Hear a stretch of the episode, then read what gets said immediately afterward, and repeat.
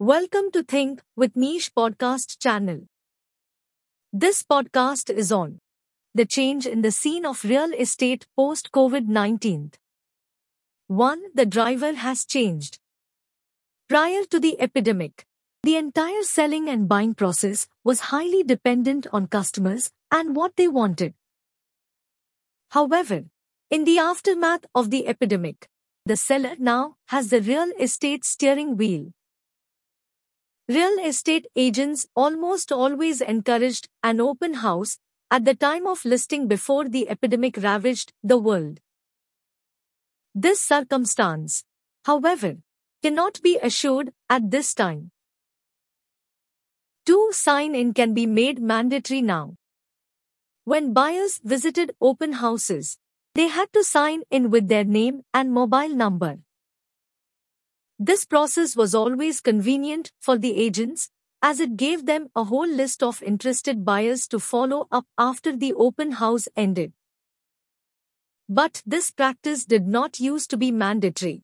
Visitors usually visited these open houses and dropped their details if they were interested. Post pandemic.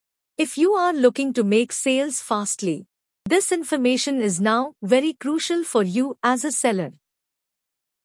You should make this process of signing in mandatory, as it gives you a set of buyers who might not have been interested in the one property they viewed. You can now add them to email lists or messaging lists. And you can send them every new offer, one of which may be what they are wishing for. 3. Serious buyers only. Avoid physical contact and maintain proper distance have become the motto of the world for almost two years now. This has impacted real estate in a huge way. Buyers started avoiding open houses, but this brought a whole new change in the industry. This change proved beneficial for both the seller and buyer. Agents have started adding videos of the property that gives a walkthrough tour of the whole property. This gives the buyer an option to visit the property only when he she is interested in the property. And better have been the results for the sellers. Due to the introduction of this process, only serious buyers are now approaching the sellers. 4. The online boom. Real estate used to be a business that required numerous visits to the property and extensive research into all aspects of it.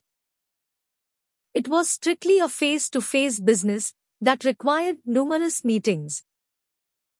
However, in the aftermath of the pandemic, agents have begun to use the internet to attract customers.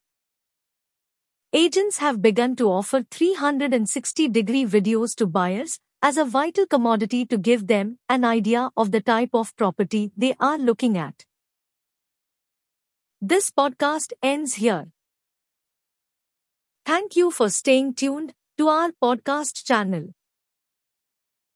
You can also read our exclusive posts on startup and entrepreneurship by logging on to www.thinkwithniche.com.